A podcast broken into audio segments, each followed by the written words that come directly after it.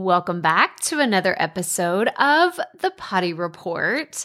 Okay, so I know that we're in the middle of our batching series, but I have to give a shout out because today is the book birthday for Start a Binge Worthy podcast. Yes, it was released on 10 20 2020.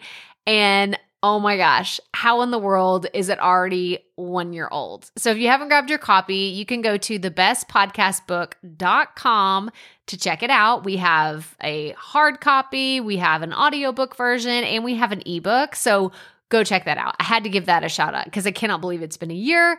So much fun. Oh, just so much fun.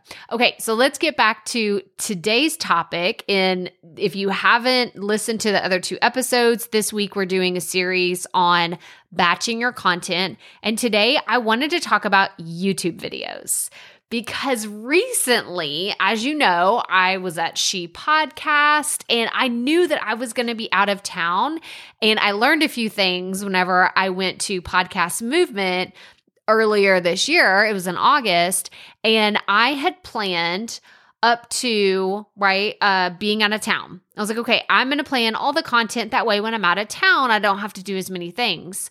But where I messed up is that I normally on a regular week, that week that I was out of town, I would also be working on and planning the content for the next week.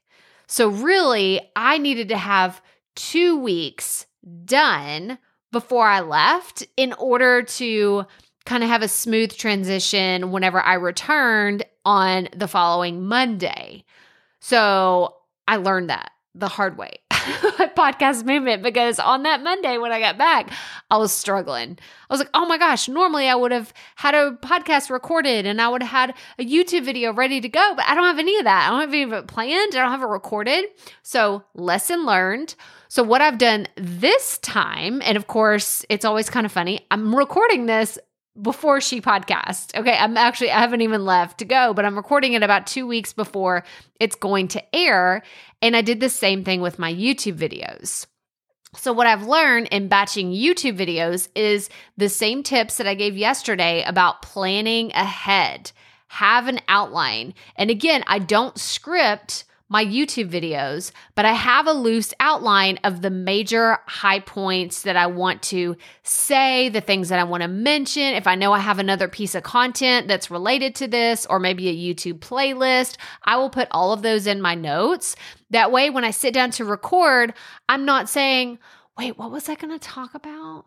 Oh, what was that important thing that I wanted to remember to mention? I'm not doing any of that. I am just full blown this is what we need to talk about. This is why it's important. Like let's let's just boom boom boom. The other thing that I will say that I've learned over batching multiple YouTube videos is have a change of clothes. And when I say have a change of clothes, have multiple shirts. I typically, like even right now, y'all, I'm in a tank top and shorts and flip flops. This is literally my uniform at work. Mike, I'm saying uniform in quotes because I can switch out shirts quickly if I need to, because I can just throw on another shirt on top of this tank top. I can, you know, grab a sweater, put it over. I could get like a button up shirt and just put it, layer it on top.